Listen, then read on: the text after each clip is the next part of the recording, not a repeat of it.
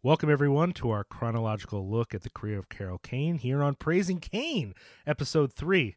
And today we'll be going to be talking about the award winning Canadian drama Wedding in White from 1972.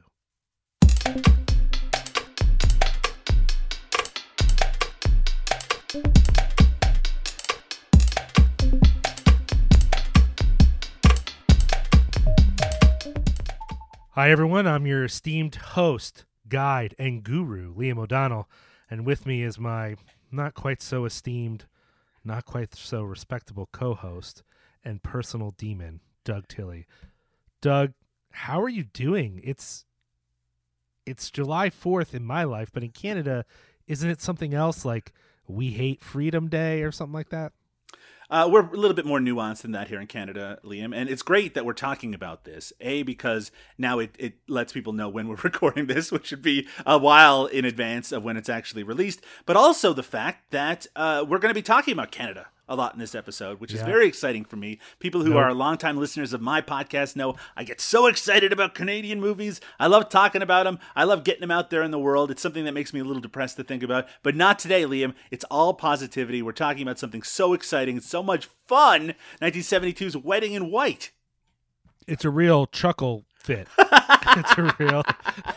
I you know I I had to time. I want to timestamp every recording I do because the world is such a hellfire that something terrible could have happened between now and when people are hearing this, and I want to make sure people know that whatever it was. We're not ignoring it. We're just recording in the past, and we can't quite see the future. How come Liam's not mentioning the murder hornets in this particular episode? Yeah, exactly. Who knows what happened in that time? Um, well, you know, a little bit of uh, Carol Kane uh, info since we are on a Carol Kane. Did you know we're on a Carol Kane podcast right now, Doug? Carol Kane, the beloved actress? Yeah, we we started one because she's so great. Um, people, uh, hopefully, if they're listening to the show, know her for many things. But one of the things they might know her from is Netflix Unbreakable Kimmy Schmidt. Uh, a conversation with the stars and creators will be available at 12 p.m. on July 3rd. That was yesterday. That's my birthday. Uh, and it's a conversation uh, on Netflix with creators Tina Fey and Robert Carlock. Now, these are also the people that were involved with 30 Rock. Am I correct in that? Uh, yes.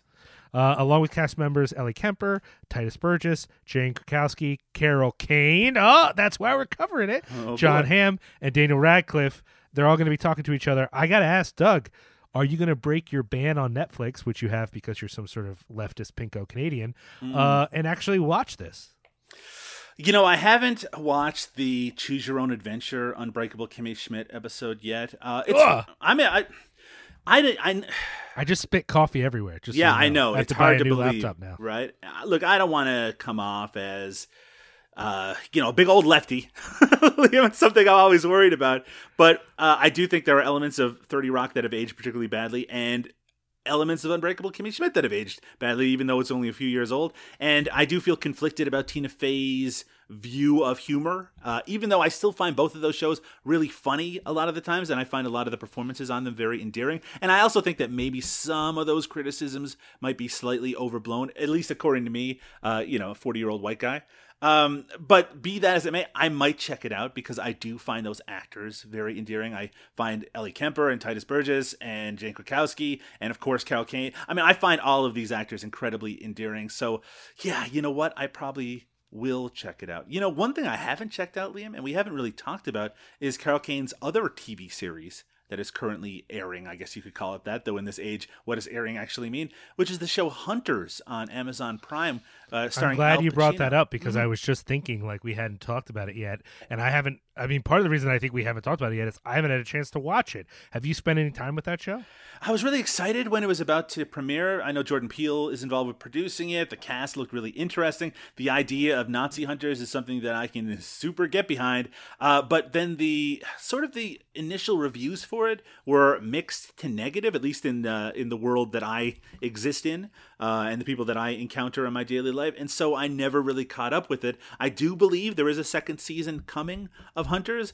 I still think the idea of Al Pacino hunting Nazis sounds like something that must be a lot of fun to watch, uh, or if not fun, then at least very interesting. So I'm sure I will catch up on it, particularly because we might actually eventually get to it on this show, though we got a few years to go yet. Uh, but yeah, no, I, I haven't checked out Hunters. I, I if there are people out there listening who are big fans of that series who uh, would like to recommend it, maybe they could get in touch with us through the website or through our social media. Let us know. We should watch Hunters, Liam.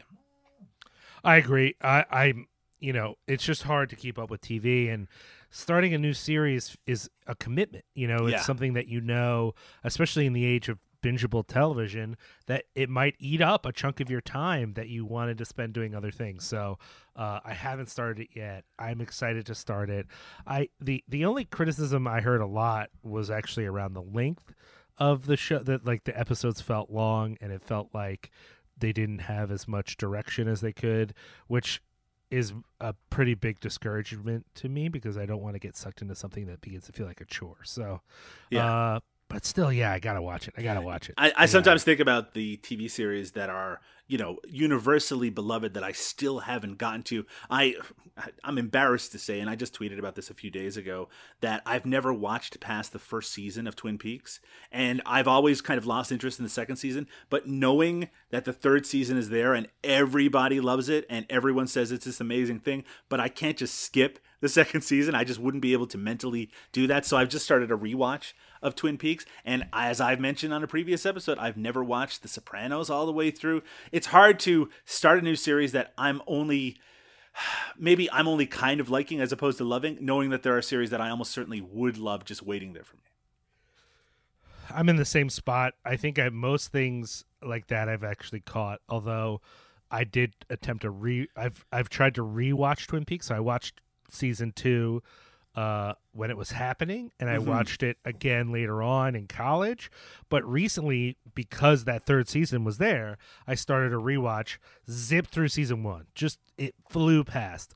And then it's always happens. Four episodes into season two, I start to lose interest and I, I have trouble getting back to it. So I really want to because I still haven't watched that season three and I and I need to do it.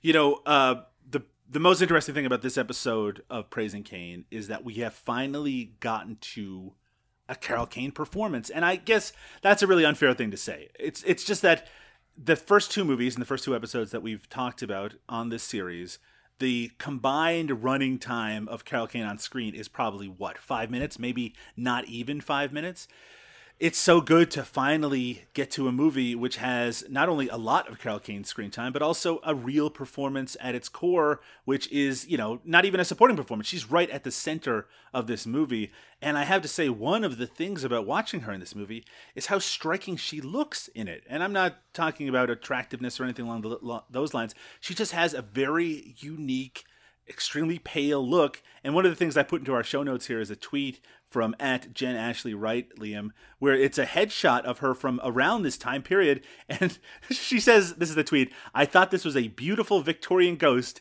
And then I realized it was Carol Kane's headshot. She really was a very uh, unique looking actress at this time period. Yeah, in fact, um, it's one of the first things I notice. It, it- we've seen her in two other films, and and she was very noticeably Carol Kane, but she's not Mhm. on screen that long.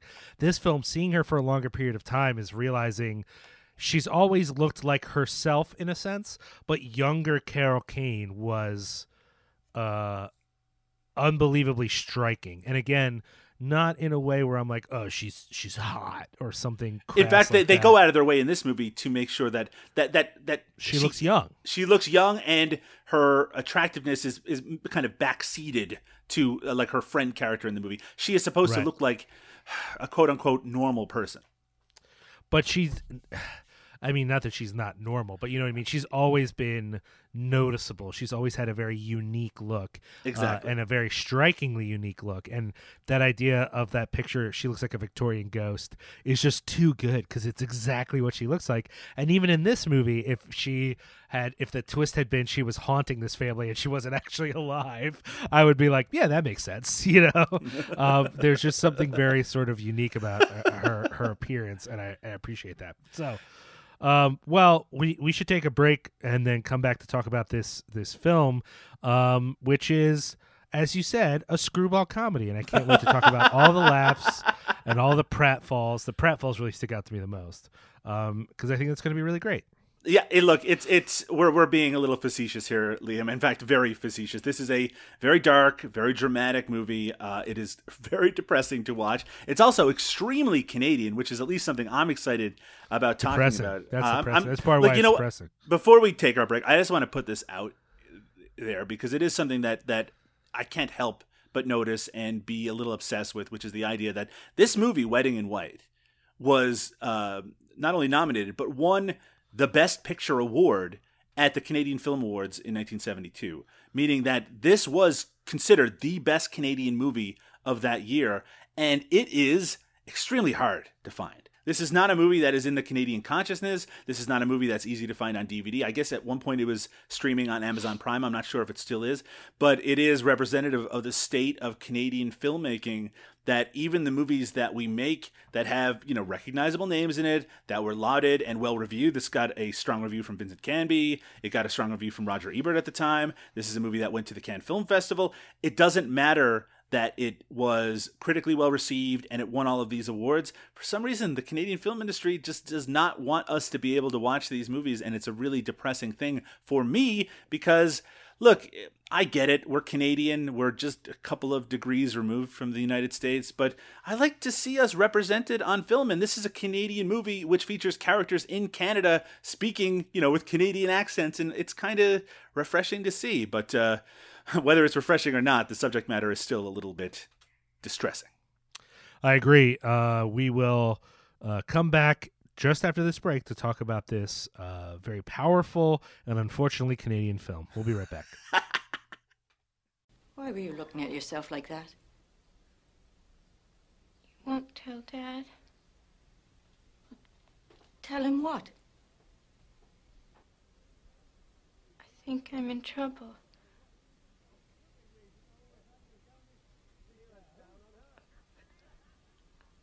Baby. You've been with a man? I didn't want to. He put his hand over my face and I could hardly breathe and I was scared. God in heaven.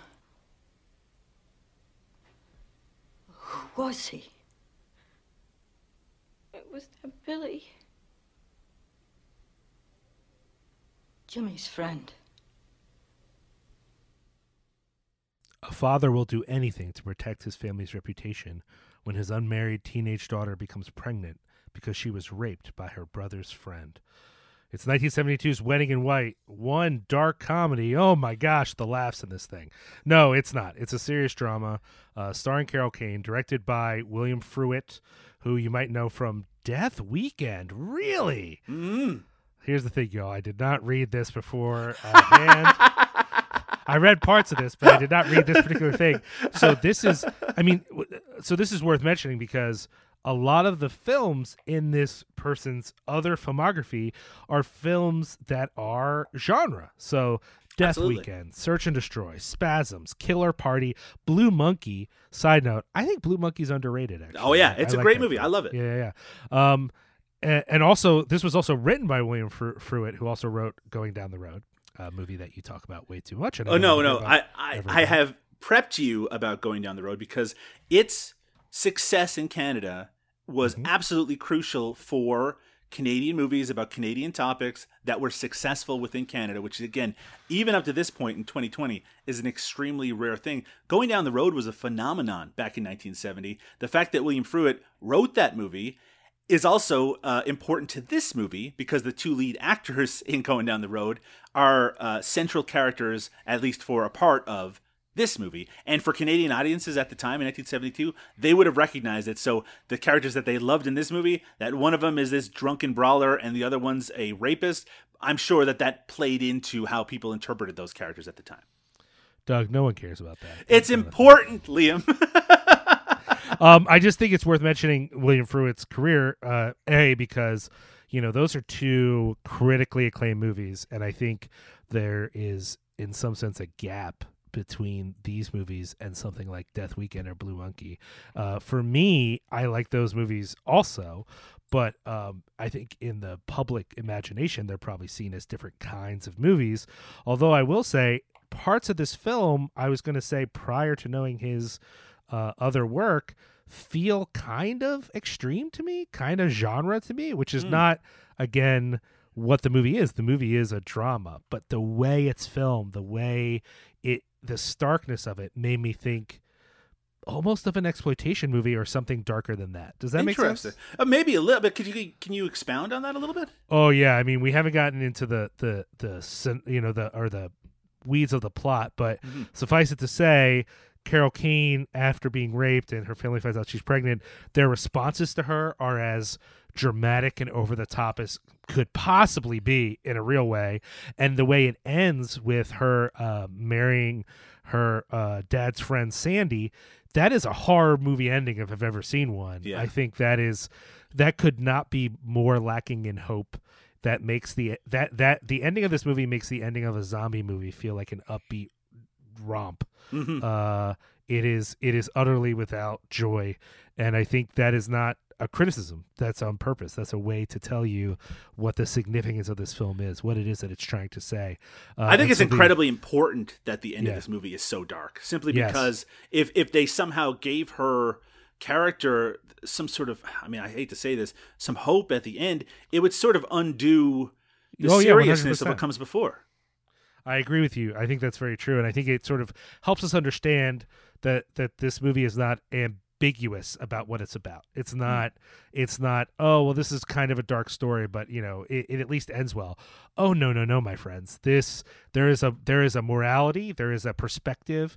There is a, a an idea about men and patriarchy. Uh, there's an idea about culture.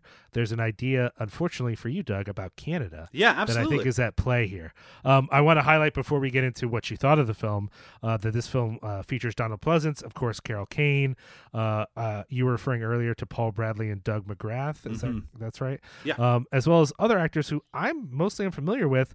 Although I will say. Uh, I think a performance that probably gets underrated was Leo Phillips as Sandy. I think Yeah. because Sandy is intoxicated in most of the movie, it's easy to not take Sandy seriously as a performance. But actually, I think it's one of the tougher performances in the film because we have to believe Sandy is both a real person and yet is always drunk, um, and has an underlying menace that is not always clear. Absolutely. I think that that's Um, actually a really extremely important point, which is that this is a recognizable character. You know, a drunk that is fun and that is always talking about how much he loves everybody when he's drunk, but also has that threat of violence handing kind Yeah. of hanging over him at all times. And also he is pleasant when he's like uh, being sympathetic to his best friend played by Donald Pleasence in the movie. He's kind of fun and and and like uh, excited and but you know that he's handsy, that he's creepy, that he makes really unpleasant advances towards Carol Kane's character Jeannie Dougal in this movie. That that um, that even before all of this comes together, where he she's basically married off to the character, that he is showing um, really uh, unpleasant and inappropriate affection towards her. Well, before we get too much into the the weeds Sure. here, I want to just generally ask you what you thought. You know, you're describing a little bit of its takedown of of patriarchy and its attempt to sort of humanize these female characters. So I'm assuming you hated it, right? oh, Liam, oh you. Uh, it's it's a movie that I I struggle with only in the sense that it's so depressing, right? I mean, there is, and also that that we talk about it as if the plot is you know kind of simple, which is Carol Kane. She ends up being raped by a soldier. Uh, this this movie takes place during World War II. Her brother comes home from the war on leave. He brings a friend of his. That friend, who's also a soldier, rapes her, leaves. He's gone from the movie for the rest of it. She eventually, and this is like the halfway mark of the entire movie, she admits to her mother that she's pregnant. Her mother is absolutely distraught by this. She, you know, uh, in terms of the societal place in which her family exists. She sees them being excised. Her father, when he finds out, not only is um, totally overwhelmed, but also he immediately beats the hell out of her. Uh, and it tries to throw her out of the house entirely. And the only thing that can stop him from doing that is this ridiculous, awful plan to marry her off to his friend who's like in his 60s. You're talking about a 16 year old girl at this point. And I think that because they present her character uh, in an extremely sympathetic way, but her character is presented as somewhat simple, and I u- hate using that word, but it's the one that they use in the movie itself. That that she is not supposed to be someone who's very worldly, uh, and she just goes along with a lot of things. But there's a moment near, like right at the very end of the movie, right after the wedding has occurred, suddenly she's left alone. All of her family, all of her friends, they leave the house and just leave her there with her husband, and she just starts to cry because there's nothing left for her, right? I mean, her life and you start to think for a second because she's left in this room with this drunk who's almost passed out from drinking so much.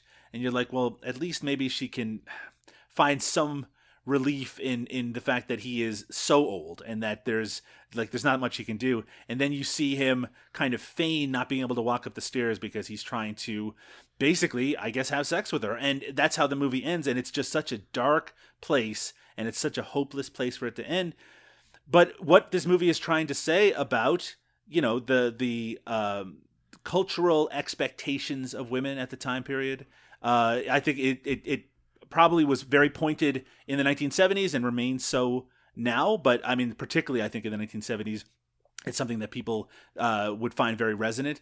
But also, that's not all it has to say, and that it's not that's not the only thing this movie has to talk about. The other side of this movie is about soldiers and the expectation of soldiers in society, and particularly in the post-war and in Canada, because this movie does play, take place in Canada. You have this Donald Pleasence character, Jim Dougal, who works as I guess he runs a prison camp at the time, or he's in charge of the prison camp, and he has this very holier than thou attitude.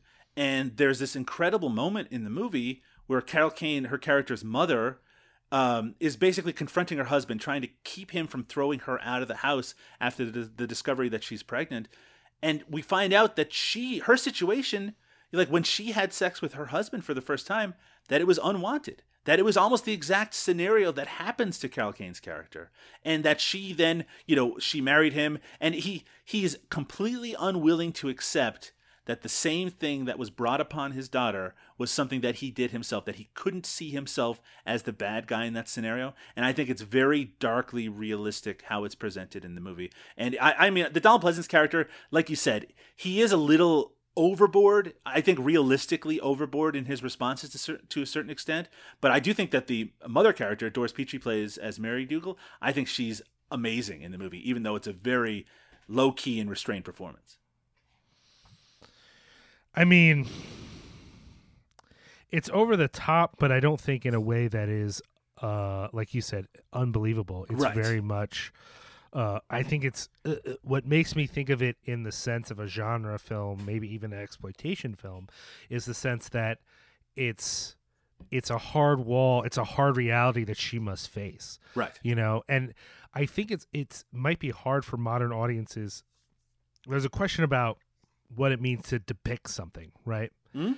and i think this film is very much playing in the waters of all manner of uh, second wave feminism in which um, people aren't talking about the actual horror of everyday life that women are faced with Right. you know what i mean so showing this story which was inspired by a real person that he had met and a story that he found very depressing and and so telling the story is meant for us to reflect on the nature of the world that we're in um it- it's funny you said about the soldiers the movie it made me actually think of a little bit have you ever seen um shadow of a doubt the hitchcock Of film? course, absolutely. one of the things that I realized the second time I watched that movie, and I'm not a huge Hitchcock person, so I don't want to pretend like I am. One of the things I noticed is that film, there's just soldiers everywhere. They're Yeah. Everywhere. And the movie, I think, suggests that none of these men are where they're supposed to be. That uh, that these soldiers in Shadow of a Doubt should actually be somewhere. Uh, that somewhere, for those of you who aren't sure, is World War II. That's where they should be, and they're not. They're just hanging out and not doing anything useful. Uh, in this film, it's like, uh, you know, there's a way in which we're reminded that the the violence and the uh, intensity that uh, these Canadian soldiers are a part of in the war, that it has repercussions back here. And Yeah. the very response of Donald Pleasence when the suggestion is that Billy has raped her, he would ne- he's a he's a soldier. He's a man of integrity. The realization that the weight, the prop, the the propaganda serves a purpose, right? That's how you get people to fight. It's how you get people to do work at home to support the fight. Like the, the, I'm sure it all felt very necessary, but the other end of that propaganda is deeply painful and is deeply a problem, and that's what we're seeing partly at work here. That there is a a, a ne'er do well in this film, and it is not her. It is not Carol Kane's character. It is this this man. This, by the way, old looking man. Her brother and this man do not look close to her in age at all. They they not look at all. They look almost too old to be soldiers in a way. You know? Yeah, absolutely. Um, and so, like, the idea here is not that he's 22 or something else, which would still be a bad thing, but it would be at least understandable. This is a full ass man who sees this girl, is fully aware of her age. At least some of these other leering, lecherous, honestly disgusting soldiers who come after her throughout the film might have fooled themselves into thinking that she is an adult. But Billy knows, but he is just so frustrated and so angry at the world that mm-hmm. she has to give him what he wants. And I think that is, as you've said, about soldiers, about soldiering, about violence and state violence. It might not be as direct as a more political film, Sure. but there's a message there that I think is hard to ignore. the fact that they keep going back to like the club where all the soldiers are and Donald Pleasence's position in that and his position in the community. I mean, this is obviously obviously something that's very intentional. And I you know, I really want to go back to the fact that that Jeannie D- Dougal's character, the Carol Kane character, that she has been so robbed of her agency in her life Yes, yes. that that she has even though she is like her her character is the central character of this movie. She is the star of this movie, but she is has to because of how things are structured, because of how the world is laid out, she has to take a back seat to everything that's happening. So she is, you know, I don't want to go into much detail about the rape in this scene. It's incredibly, of course, unpleasant. It is not titillating in any way, which is something I feel like we have to say because we watch a lot of exploitation movies where sometimes the rape scenes are like that. But in this movie, it's just deeply unpleasant. She's trying to sleep on a couch. He comes over to her. He forces himself on her. It's just a really awful scene. And then he threatens her on his way out the next morning. And that is the extent of his character in the movie she at, at that point her fate is sealed and she has no agency at all in regards to where the rest of her life is going to go. She's done absolutely nothing wrong. She has not acted inappropriate in any way and not that she would be uh, that that she would have to have gone through this even if she had acted uh, quote unquote inappropriate. But in this case her pregnancy is not something that she had any say in whatsoever. She comes to her mother with it. That's a great scene by the way as well where she's just staring at her mother and her mother can tell something is wrong and she just says i'm in trouble and her mother knows exactly what that means. And the, again i really think that that uh, the performance of her mother by doris petrie is pretty amazing because she's that's a really difficult role where she's sympathetic she loves her daughter she she sees herself in her um, but still knows that her daughter has again done quote unquote done this terrible thing that will have ruined the rest of her life. The idea of abortion isn't even something that's that's uh, that's discussed or even thought about in this movie though the very fact that they don't discuss it is a pretty pointed comment in and of itself. So you have this response that is like sad and distressed.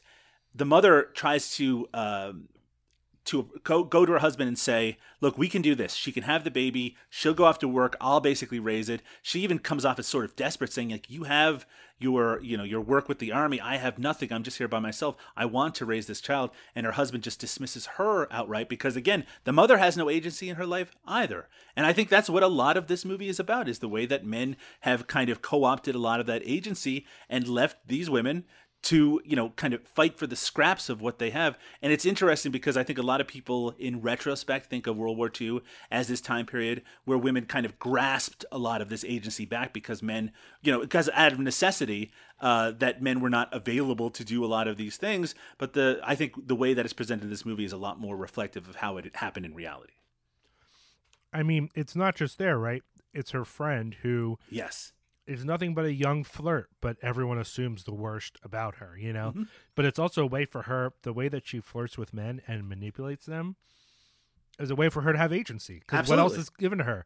She has no power. Neither does Jeannie, neither does her mom, neither does this woman Sarah. I mean, think about Sarah. She's been cooking and entertaining Sandy for what appears to be decades. Right. And yet he has no commitment to her. He can barely utter a fine word about her.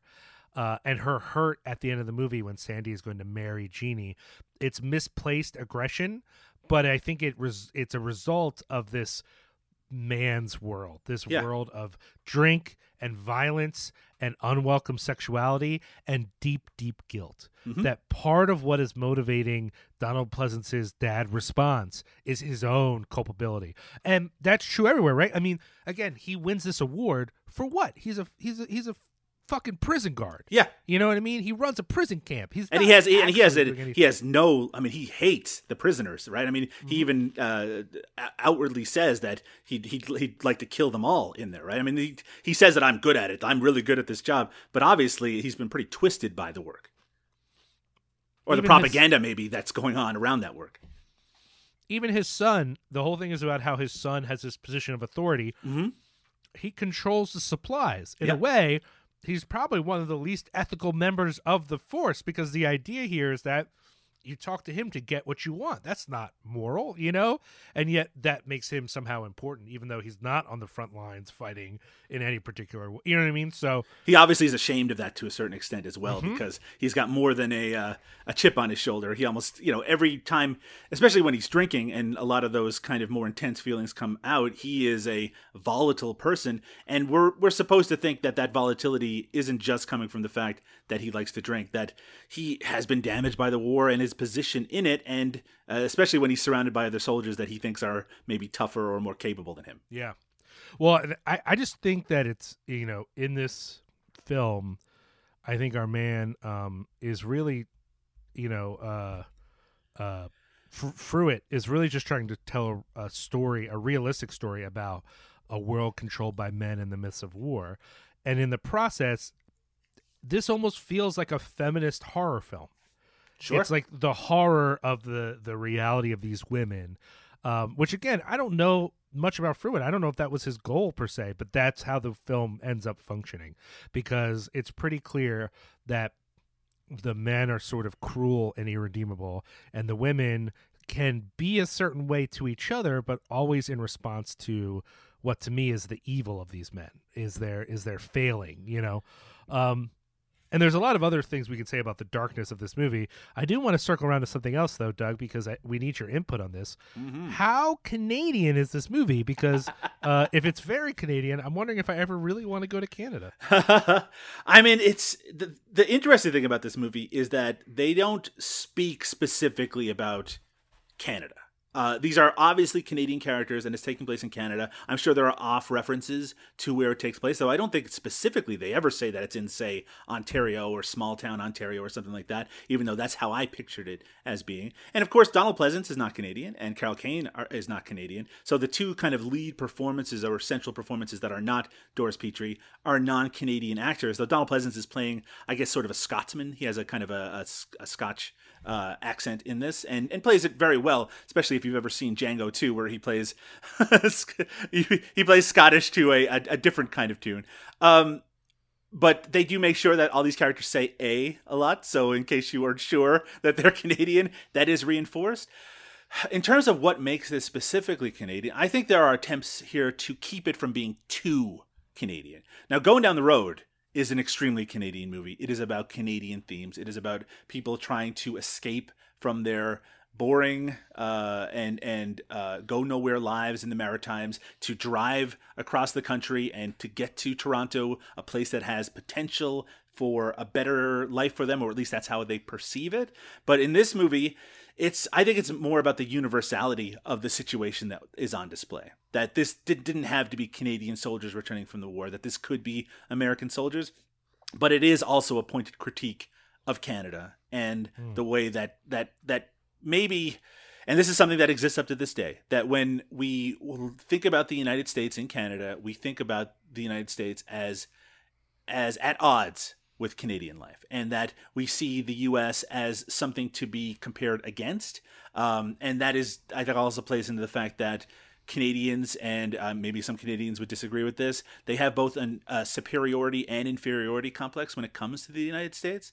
So when they see horrible things happen in the U.S., they're like, "Oh, there go the Americans doing it again." And admittedly, I do that exact same thing, and I've done it a lot in this year because things are pretty bad in the states. But then you also have to recognize that there's extremely awful things happening in your own country, and this was a magnifying glass turned back upon itself Look, the fact is, a lot of Americans did not see this movie.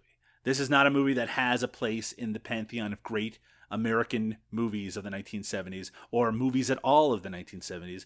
But as as limited as these audiences would be, a lot of Canadians would have seen it or would have been aware of it. I mean, it did again. It won the best picture of that year at the Canadian Film Awards. This is a movie that was meant to be a message to Canadians, and I think hopefully that it resonated, especially for those audiences in the early 1970s where there was so much change happening in the world, hopefully in a lot of cases for the better. That the idea that the control that women were denied in the late 1940s, that hopefully that, I mean, and we talked about the lack of agency. The, as you mentioned, Carol Kane's friend in the movie, Jeannie Douglas, Douglas' friend in it, she eh, is able to eh, somewhat weaponize her sexuality to gain a little bit of agency, but then because of that, she's labeled as a horrible person, right? Where there's no win at all. And so the fact that so much was changing at the time, the sexual mores were changing, that uh, abortion was something that was becoming legalized and uh, made available to people at the time, it is, I think, to reinforce how far things have come, but also how far they are yet to go. The other thing I wanted to ask you about, Doug, what did you think of the performances in this film? I know you're familiar with these actors. Some of them, some of them were completely new to me. I had no idea who they were. Um, but before we get into Carol Kane, I'd love to talk a little bit about some of the other performances. I mean, we've talked about them a little bit. Uh, I do think that the supporting performances are strong. I will say that even though Paul Bradley and Doug McGrath, who play the the brother soldier and the uh, his friend who ends up uh, raping Jeannie's character, they they bring a lot of energy to their roles. And like i said people would have recognized them from going down the road. That that was a big enough movie that them being in this movie as these despicable characters that would have been a message to the audience at the time which i think anyone who wasn't canadian and wasn't aware of that movie that probably would not have registered. Uh, but i think that was a pretty important context of it especially because they enter the movie and then leave entirely um, and and it, the focus becomes more on Jeannie later in the movie. Uh, I think th- I'm not sure I love those performances. They are despicable. I do think there's a lot of drunken performances in this. I do want to say that what you mentioned about Leo Phillips' performance as Sandy, I think he does stand out. But uh, I do, I think when my takeaway from this movie are the female performances in it because right. they are not given these showcase moments. They're not given these Foster Hewitt drunken moments of revelry or anything like that, or even moments of violence. They are expected to fit a certain position within society, but they also have to show the complexity of struggling against these roles that they've been forced into, the the trauma that they've had to experience in regards to what has led to them to these roles, and uh, I think that extends to Carol Kane's performance, which is.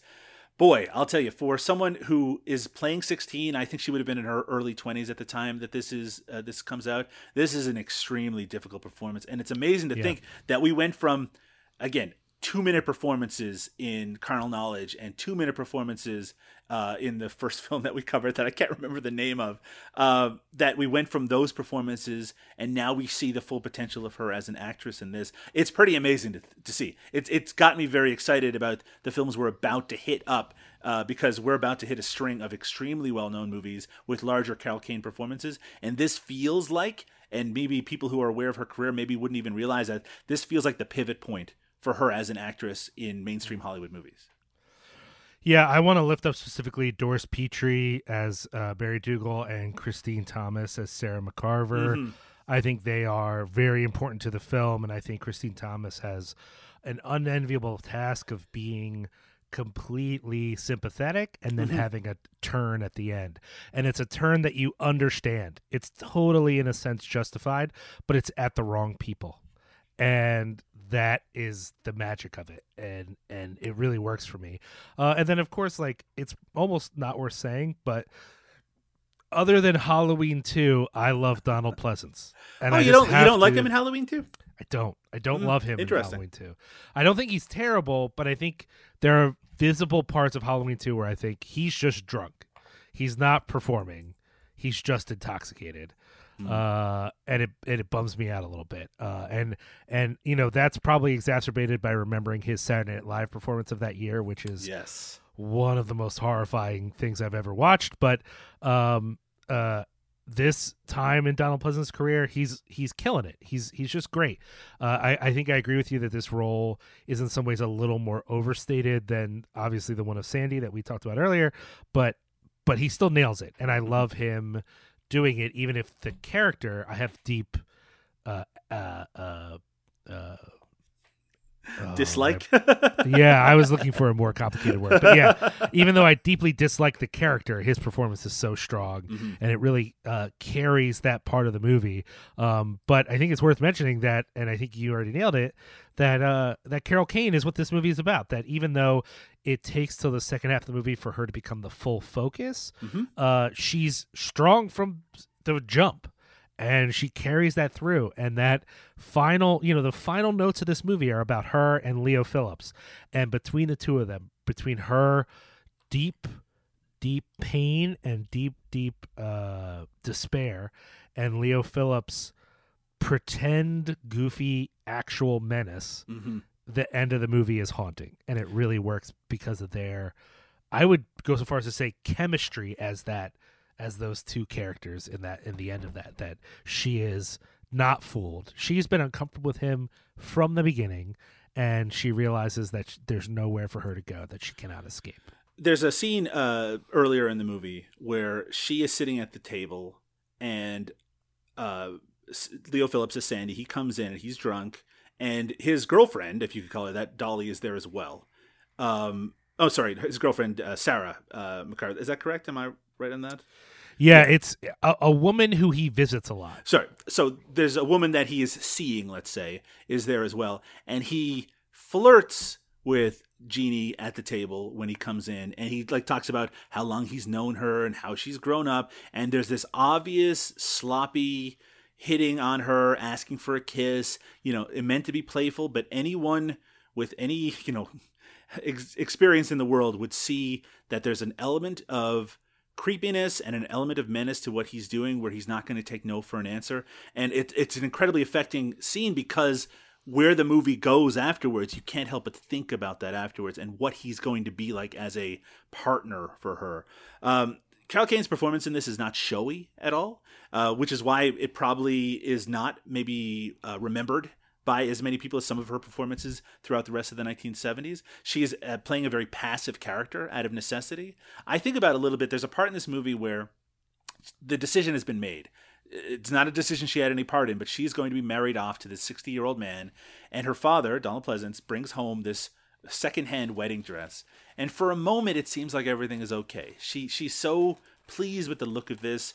You know, the, the small pleasures that she can find in life come with these kind of simplistic things, these dresses and this um, th- th- this little uh, brooch that she's given by the soldier who ends up raping her earlier in the movie. So the, for a moment, she's uh, afforded this peace from this physical object, but that you know it only is a distraction from the larger reality of what she's going to have to experience and i think that those kind of somewhat lighter moments in the movie are really important to show how sympathetic this character is and how um how she did not have any say in all of the events that take place in this movie and how important that is in regards to what this movie is trying to say. I think it's a really tremendous performance. I think she actually is extremely realistic as a 16 year old, very believable in that character, but she also is haunting how she looks in this movie. I mean, she is so Yeah. youthful. But uh, you know what we mentioned in the opening segment about her looking like a, a painting of a ghost. I mean, that's how she looks. She seems so fragile and frail in this character. It just makes what is put upon her all the more tragic seeming. I think it's worth mentioning. Like I, I, I'm pretty sure you'd agree with this. I very much recommend this movie for people who are able to handle the deep despair that this film represents. It's extremely. But it's a triggering movie for sure. But I want to highlight there is a not quite disagreement, but there's a separation of people who feel comfortable with depiction and people who prefer inspiration. So I think there is a segment of the potential audience for this movie that would want more for Carol Kane's character Mm. because it would be inspiring for her to escape, Right. To I see that. a secret well of strength or whatever. And I think that's fair. You know, it runs in. You, we run into this issue when we talk about queer cinema, right? How much queer cinema ended up, whether it was created by folks who were part of the LGBT community or people who were simply uh, uh, telling the stories of that community, even if they weren't a part of it, Mhm. so much of it ends up becoming dark because a lot of the reality is dark. And so we focus on the darker stories. And this is a dark story. And for some audiences, that doesn't work. They don't want just darkness. They don't want just despair. They don't want something that is still instructive. There's still something to be taken from this film, but it is lacking in inspiration. I think some people don't want that. Even if it might seem unrealistic, they've seen enough of people dying. They've seen enough of people going into hopeless relationships. They've seen enough of women's the limitations by a man's world on women and their potential. Yeah, I mean, They'd the reality rather- of the misery of this situation is not something that I think would be lost on any woman who watched it because Right. they are living it. Right. And I so so I think it's worth saying that if for you you have had enough of depiction and you prefer some source of inspiration, none of that is here. This that is not what this movie is interested in. Yeah. But if you are ready for something that is a, a again, maybe it's a little extreme in some ways, but I think is a realistic portrayal of how a lot of women's lives have gone over time, then this is this is worth viewing. It's it's in a lot of ways kind of a beautiful movie, but who is it a heavy it, it's a heavy load to carry. I also think that there's a portion of Americans, uh, probably left leaning Americans, who think of Canada as a more enlightened place. I might be misinterpreting that, but I do think that some people think that.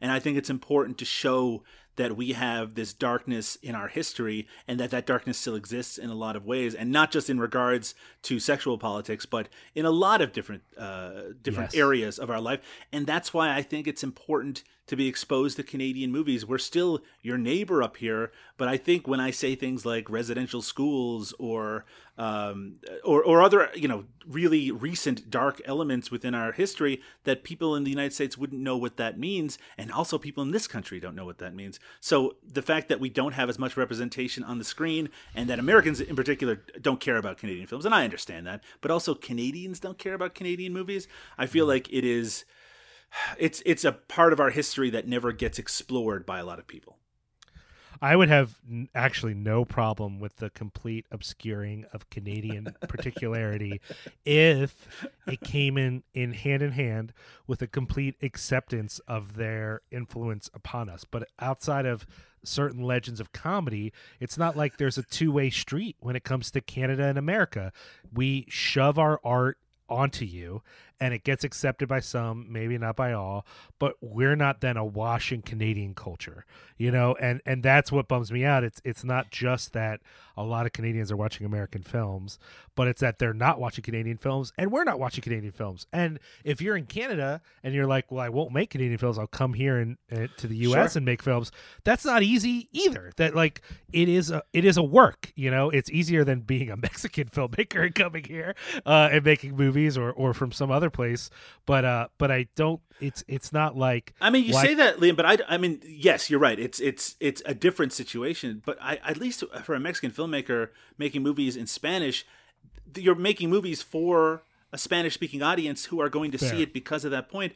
In Canada, I think people think of Canadian movies within this country. Many people think of Canadian movies as just inferior versions of American movies because of the resources that are available, because of the skill that's available, and I think that's kind of, I mean, it's very unfair. I mean, one of the, the kind of I don't know if tragic is the right word, but unfortunate circumstances that you have William Fruet, who wrote and directed this movie, wrote one of the most uh, important Canadian movies of all time, Going Down the Road, and his career went on to Canadian television and then uh, kind of American television that was shot in Canada afterwards. He's made dozens and dozens and dozens of episodes of Canadian television and television that was made in the uh, in Canada but was shown worldwide worldwide and that is the path that almost every renowned Canadian director of the 1970s and 80s went.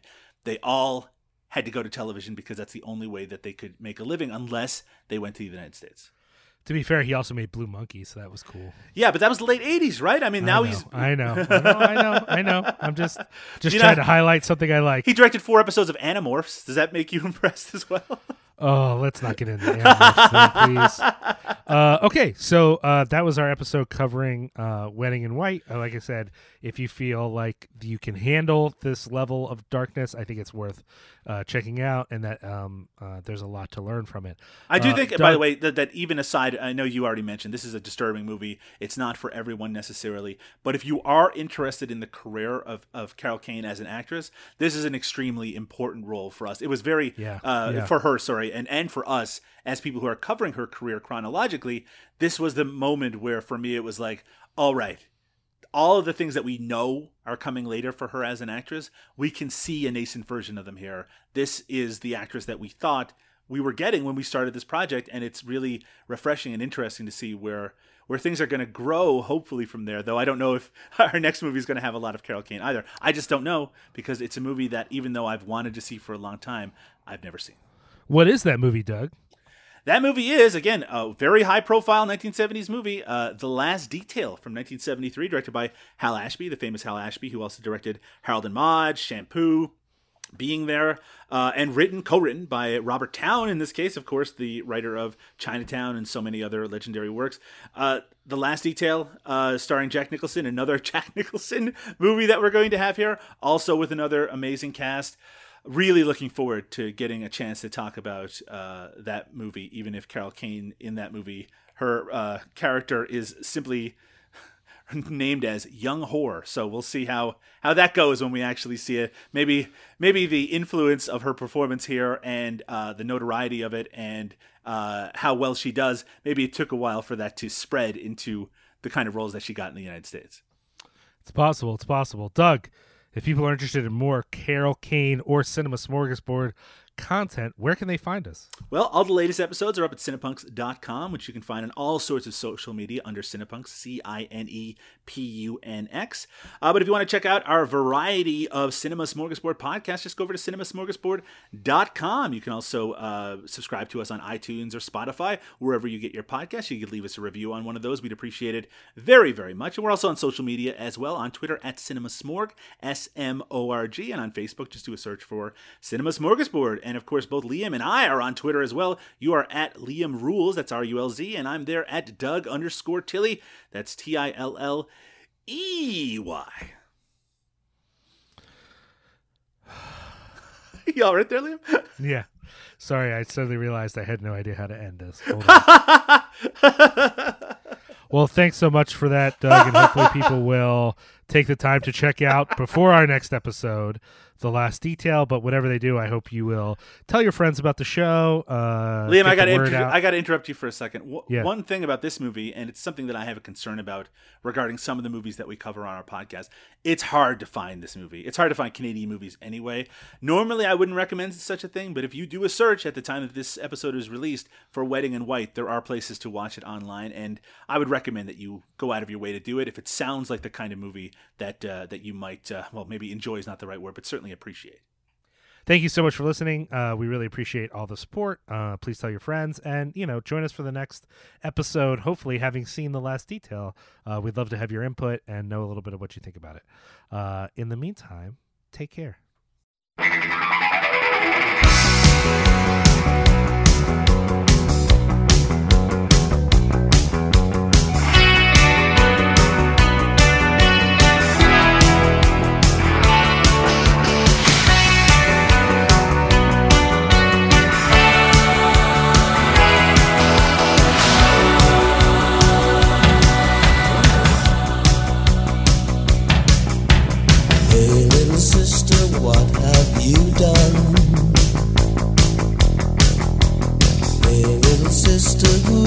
only one. Hey, little sister, who's your Superman? Hey, little sister, who's the one you want? Hey, little sister, shotgun. It's a nice day to start again. It's a nice day for a white wedding. It's a nice day.